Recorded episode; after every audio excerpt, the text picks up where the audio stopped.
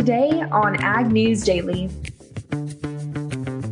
Well, really, it's a historical reason uh, that October's pork month. Um, there's always a lot of supply of uh, pork in October um, because of the uh, spring pig crop.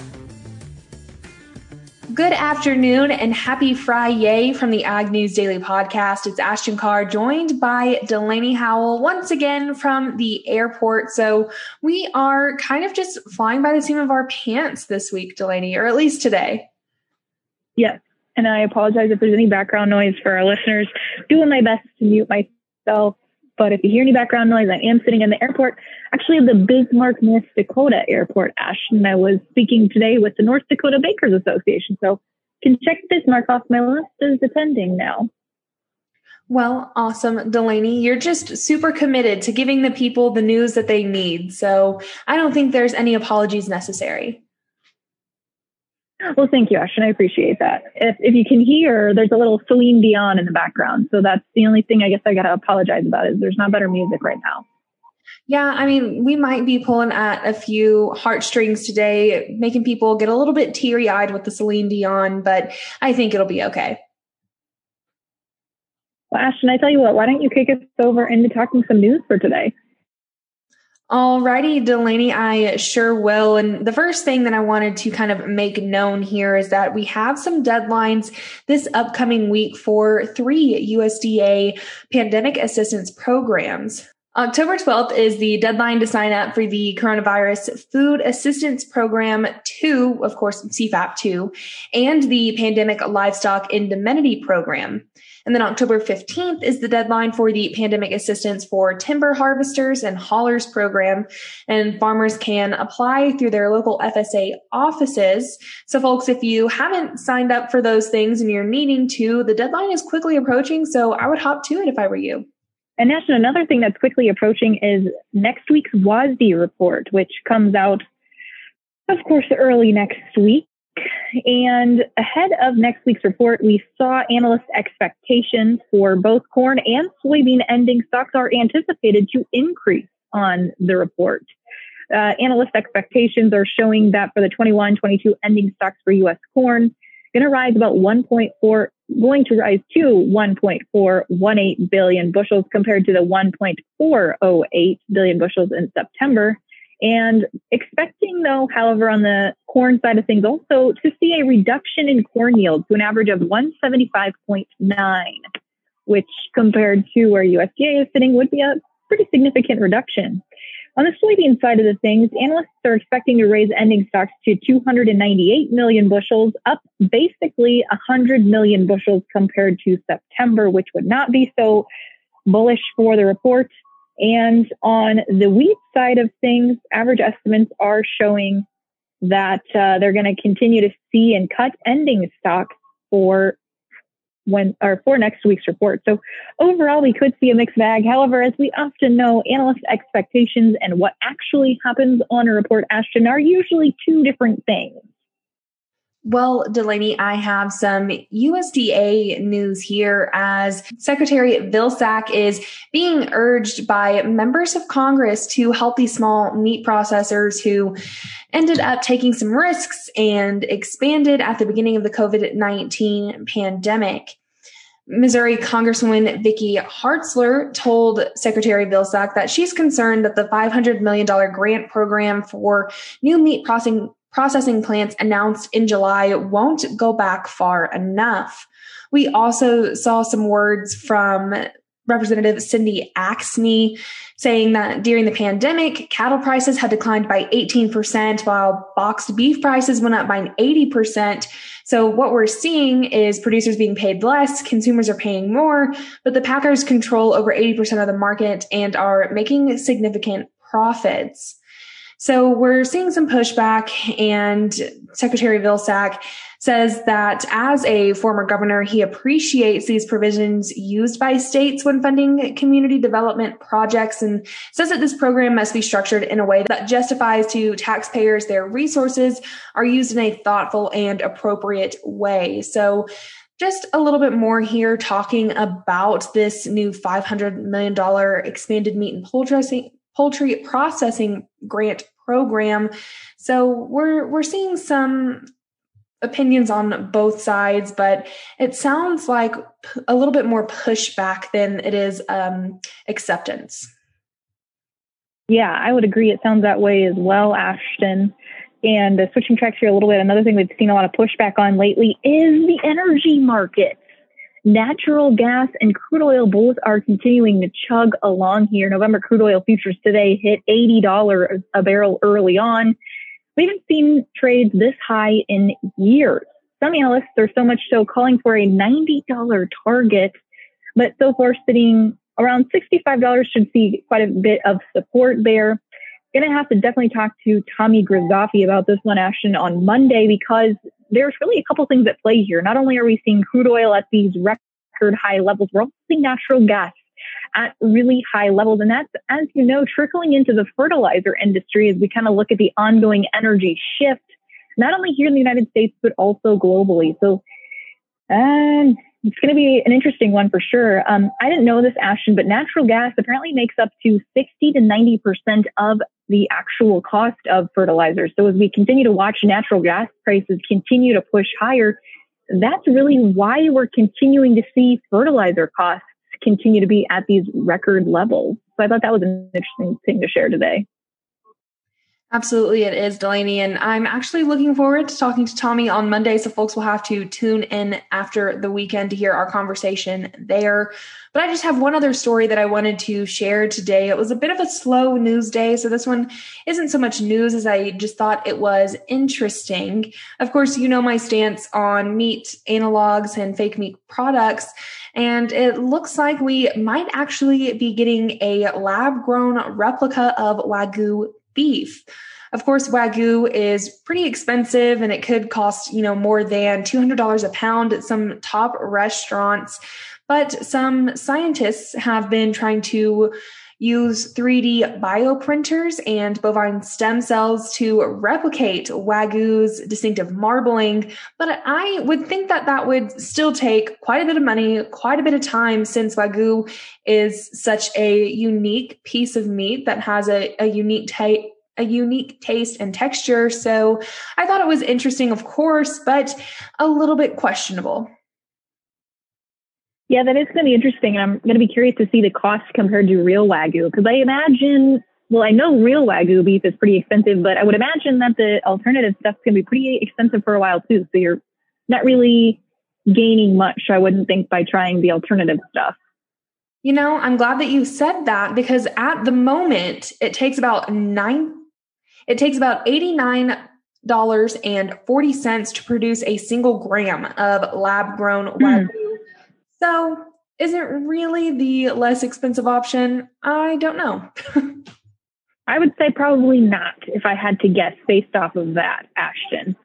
Yep, I am going to have to agree with you there, but I'm just letting the numbers speak for themselves. That's true. That's good. We can't make our we can't make people's decisions. I'm going to guess people won't pick that themselves, but yeah.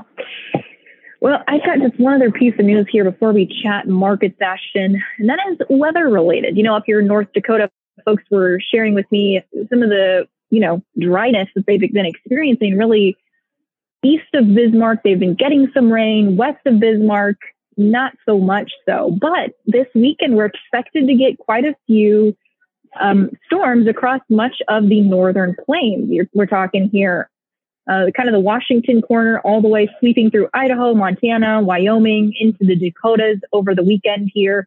And uh, we're still seeing quite a bit of heavy rains possible through the southeastern portion of the United States. But all in all, this stuff should also push down into the primary Corn Belt region here and see some pretty big storms there. So I think all in all, a lot of producers could probably use some rain right now, maybe need a little time out of the field, need a little break. I know Blaine certainly does, so he's going to be thankful for that if we get a little bit of rain here this weekend.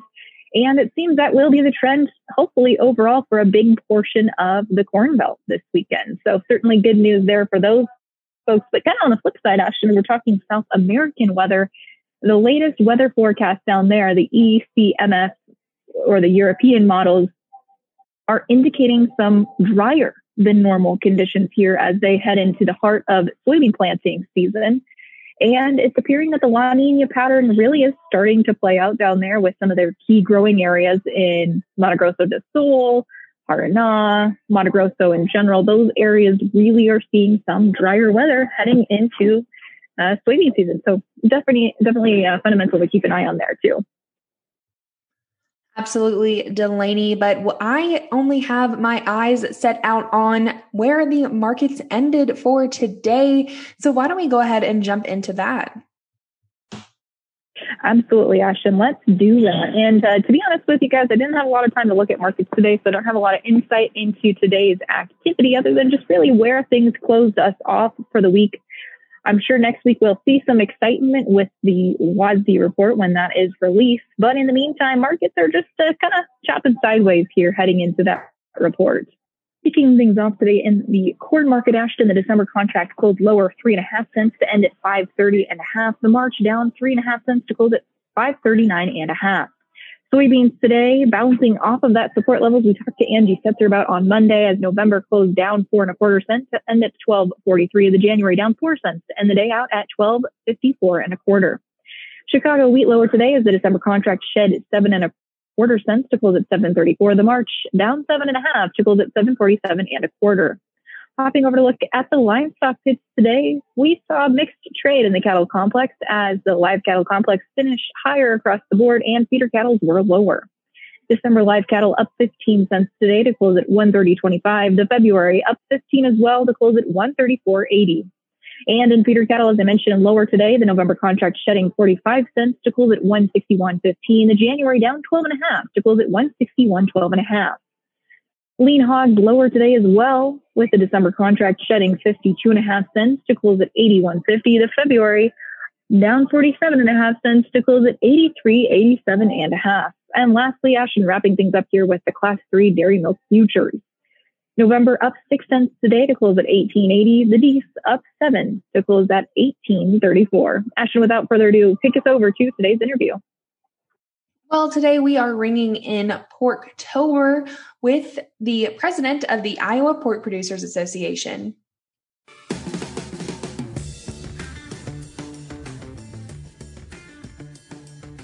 On this special Friday episode, we are ringing in Porktober with Dennis Liljedahl, who is the president of the Iowa Pork Producers Association and a producer himself. So, Dennis, thank you for taking the time out of your busy day to chat with us.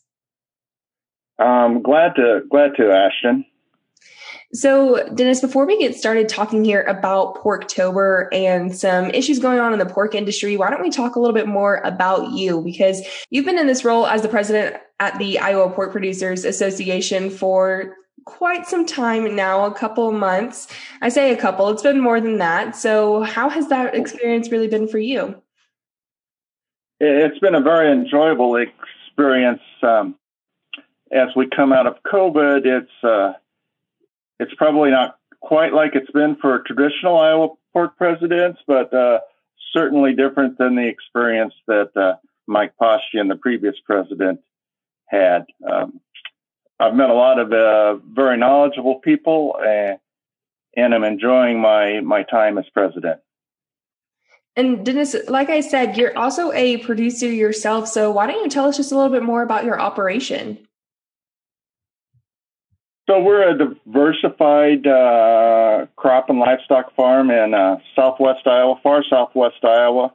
Um, we used to be farrow to finish, and we've transitioned to a um, to a wean to finish operation for our pigs. Um, we grow uh, corn and soybeans, um, seed soybeans. Uh, practice uh, a lot of conservation, um, lots of terraces um, trying to get some cover crops in this fall. Um, so that pretty much sums up our operation. Uh, well, I should include the most important parts. uh, my wife Diane helps on the farm, um, and my son uh, Andrew and his family live close by, and he's a, a integral part of the operation also. Well, awesome, Dennis. And you mentioned earlier that it's been uh, a little bit of a strange year in terms of coming out of the pandemic and maybe some other things that kind of came into play there. So, what are some issues that pork producers kind of had to deal with over in Iowa. Um, what does their year kind of look like? And you also got to see that, of course, firsthand, probably on your operation as well, huh?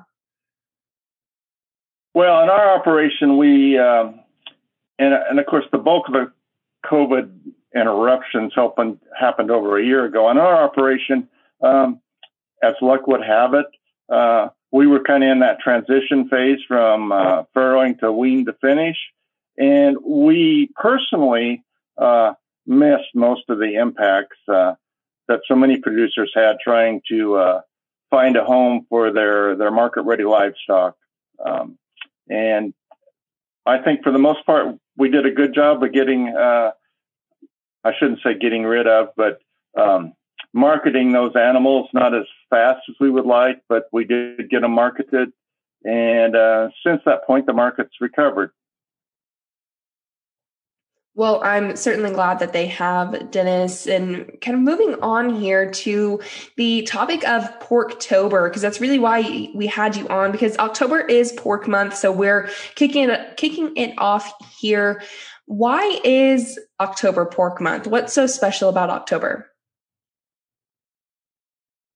Well, really, it's a historical reason uh, that October's pork month. Um, there's always a lot of supply of uh, pork in October um, because of the uh, spring pig crop um, that got marketed in the fall.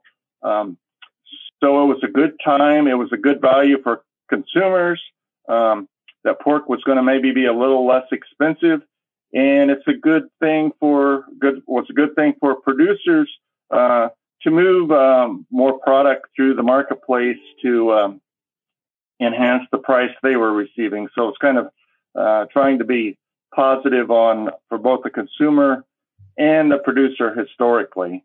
Um, now it's kind of right now Pork, Porktober. I would say it's uh, kind of turned into more of a celebration of uh, pork production and the value of uh, good, nutritious pork in the grocery store. Um, just a good month to um, emphasize pork and the value it provides to um, both producers and consumers. And Dennis, I didn't tell you this before, but I am based down here in Texas and I came up to Iowa for the first time for the World Pork Expo earlier this summer and I had my first pork cutlet and I have been thinking about them ever since. So I'm going to have to make another trip up to Iowa just so I can have a pork cutlet. And you know, October just seems like the perfect time. Well, yes, just make, make lots of trips to Iowa. And you can, I'm sure you can buy Iowa pork or any pork in uh, Texas. So uh, just keep that in mind when you're shopping at the grocery store. And uh, Absolutely, Dennis. So, how can we really show our support for the pork industry right now? Of course, buying pork in the stores. Is there anything else that our audience members can do to really celebrate those who work in the pork industry this month? Well, I think uh, that was going to be my first uh, first answer was was buy more pork, uh, which is pretty obvious. But um, food service and restaurants uh, there's a lot of pork items on the menu there. Um, purchase those uh, and maybe take time to uh, think about um, the value that pork provides to uh, to people as being as lean and nutritious. Um, it's it's cost effective. Um, it's uh, really important to Iowa because um, pigs in Iowa eat about 25% of the the corn and soybeans that we produce here in the state. Um, and obviously, we produce a lot of corn and soybeans. Um, so that's it's just an economic driver, and just to recognize the the value uh, pork produ- production provides. Well, Dennis, is there anything that uh, is there anything that is going on in Iowa for the Iowa Pork Producers Association this month that our Iowa listeners can participate in or show their support for? Um, lots of events, lots of events. Uh, the Iowa pork producers were at, uh, there's a lot of community events and celebrations across the state. Um, we support things such as uh, the Des Moines uh, Marathon. Um, uh, Hy-Vee grocery chain has a uh, a program, uh, a Hy-Vee Kids Fit program that encourages uh, kids and their parents to be active and to consider healthy food choices, which um, of course includes uh, pork. Um, there's uh, several pork promotions uh, at grocery stores, and a lot of county organizations will partner with these grocery stores to um, to share pork recipes and coupons.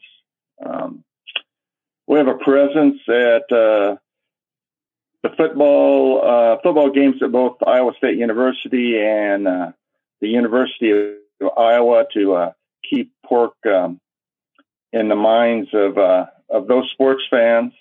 Uh, and you mentioned uh, coming to Iowa for the pork cutlets. Uh Iowa's kind of proud of our, our pork tenderloins. Um, so we, we've got a couple events around that. In October, we announced Iowa's best pork tenderloin. Um, and we also have what we call uh, the Tenderloin Trail, where um, if you uh, get your passport stamped at uh, 10 different restaurants that have been recommended for their uh, pork tenderloin, uh, you win a t shirt. So, those are just uh, some of the events that are going on in October. Well, awesome, Dennis. I hope some of our Iowa listeners are showing their support out there. And hopefully, the majority of our listeners are also just showing their support for the pork industry right now, just across the country. Like you said, we can definitely show our support by buying more pork in the grocery store. So that's kind of our call to action today, folks. But, Dennis, I just wanted to thank you once more for coming on and chatting with us and happy Porktober. Well, thank you very much, Ashton. Um, we appreciate uh, the coverage. Thank you.